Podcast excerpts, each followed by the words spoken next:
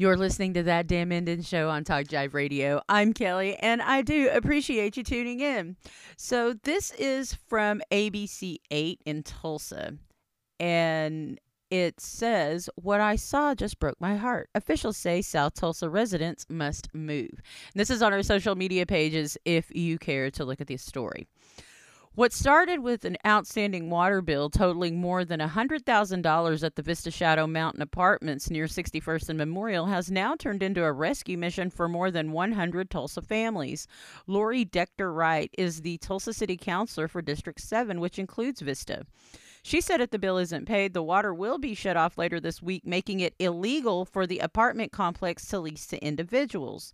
Now, Decter Wright and State Representative for District 78, Melissa Provin. Provenzano say, water or not, it's in the best interest for these renters to leave.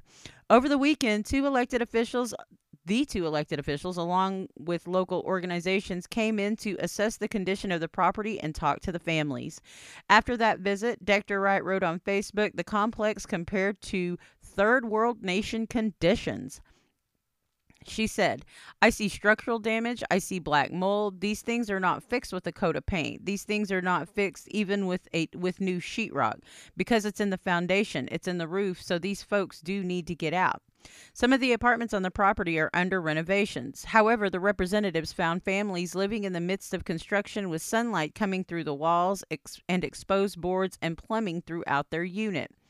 One lady has been here for 20 years and she felt like property owners were taking care of her by relocating her within the complex, but they relocated her to a unit that still has black mold that's making her sick. Many of the families don't have the resources to move, according to Decter Wright. It was pretty next level once you started talking to the residents here and the sense of hopelessness on, well, what can we do? What do we have the rights to do? And what I saw just broke my heart, Provenzano said. Provenzano wants to take what she found to the Capitol to advocate for renters' rights, but says many rural renters and landlords don't support changes. She said, We have a large urban center that we have these large outside companies coming in and not doing their due diligence. That's where we can help. And that's where we need to tap in and where we need to move quickly. But quickly at the state is February to May.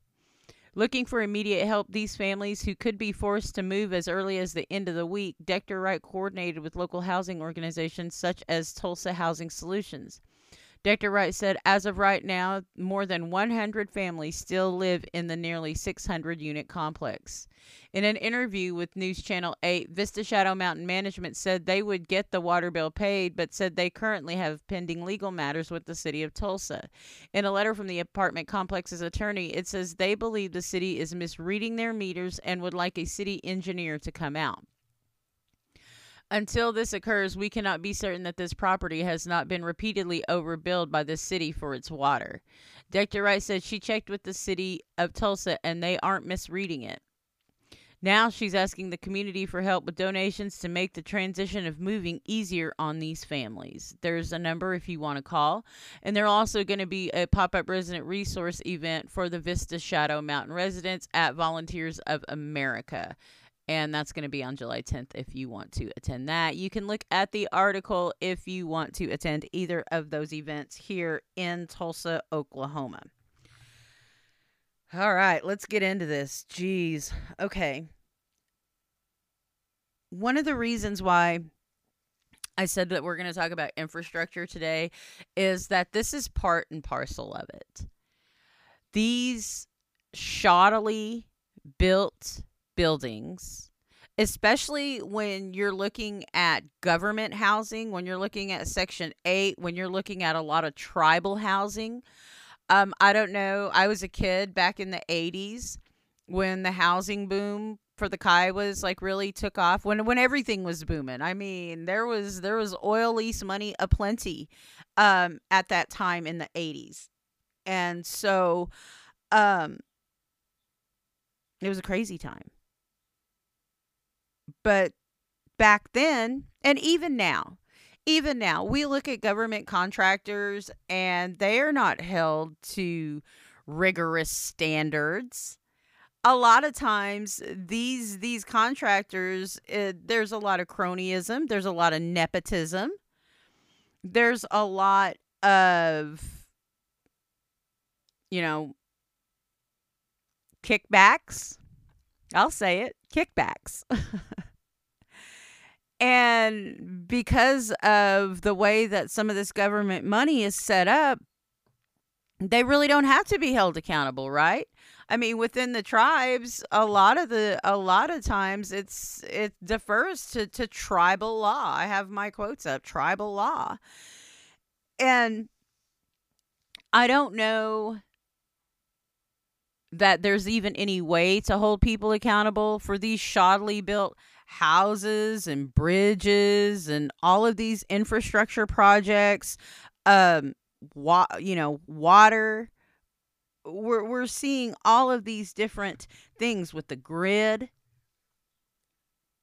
We're seeing these states i mean washington my beautiful washington state um you know they're having this crazy heat wave and people are having to buy air conditioners where they historically have not had to even air have one in their homes because their weather didn't hate them before this year. Uh and so that's that's putting strain on their grid even as as involved in alternative resources as they have been and that's the one state that hasn't allowed fracking. So, you know, when you when you look at that, I mean, it, it's all part of climate change and and we have to build sustainable infrastructure sustainable infrastructure to to to make sure that that it can survive this climate change that's already happening, I don't even know that we can stop it at this point. But you look at these things that are happening in Florida, that building in Florida that we've been talking about, and how they had to demolish the rest of it so it would make it safe for the rescuers to go in and, or, you know, the rescue and recovery effort. I don't, I don't know how much of a a rescue effort it is, but we certainly didn't want the the people, the the rescuers, being in more danger. And of course, that storm's just barreling down on them today. so there's a lot of that. But look at that when you look at these different buildings that are around that building and all of these buildings that are in Florida and all of these buildings that are in these places where this weather gets extreme, where they have this extreme flooding, where they have these extreme droughts, where they have this extreme cold. And look at their infrastructure. My God, remember when that bridge collapsed on I 35 in Minnesota? I mean, we're, t- we're talking about just years and years and decades of you know think about our infrastructure being built. Think about all of it being built all of it all of it all of it. I mean how old are government kickbacks Where where and, and I'm not saying it's all bad, y'all. I'm telling y'all that new Kickapoo Turnpike, ODOT, y'all outdid yourselves on that on that Kickapoo Turnpike. Hurry up and finish it already. I'm okay with that. I'm okay. It's awesome. But, you know, some of these other local roads and things, I mean, you see how these crews maintain these local roads and these giant potholes. They just, you know what? They they don't even they don't even they don't even like like roll the shit down or anything. They just pack it in there and go. That's not that's not maintaining your infrastructure with any real sustainability in mind. That's just patching to fix. And so we need to really look at these things going into the future and going into looking at our building products the things that we are revamping our infrastructure with. Are we making it better or are we making it worse? Because it's like i said there's nothing that drives me crazier than when odot is doing all of this construction and makes the traffic a clusterfuck in all directions for months and months and months and months and then they don't improve anything. They don't widen anything. They don't improve anything. It, why? And you know what that is? Wasted taxpayer dollars and wasted taxpayer time. So that's my bugaboo today. We need to, whoever you are, wherever you are, if you're a tribal member, encourage your tribes to really take a look at infrastructure. It's not just about getting that uh, Indian, you know, reservation roads money, getting those in your inventory. It's actually maintaining those and making sure that they're constructed right in the first place.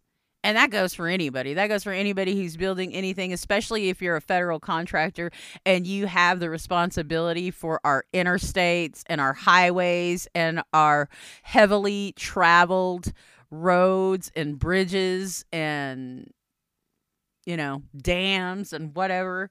Uh, we have to prioritize our infrastructure and we have to prioritize it on a national level, on an international level. And I say international because I include tribes in that. Tribes are international governments, they are.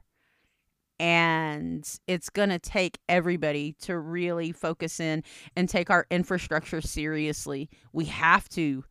I mean, this is this is what we've been left with.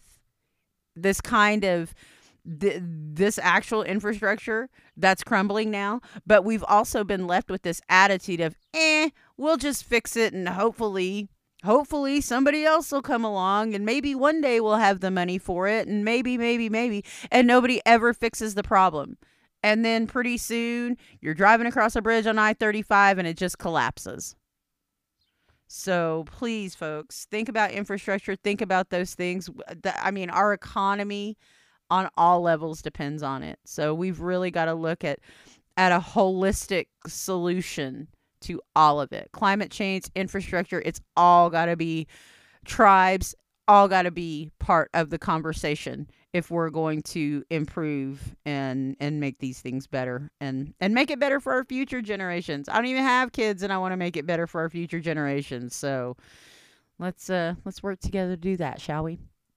Thank you so much for tuning in. This is a production of the Institute for Native Arts and Media. We're indigenous, we're independent, and you're listening to that damn Indian show on Talk Jive Radio.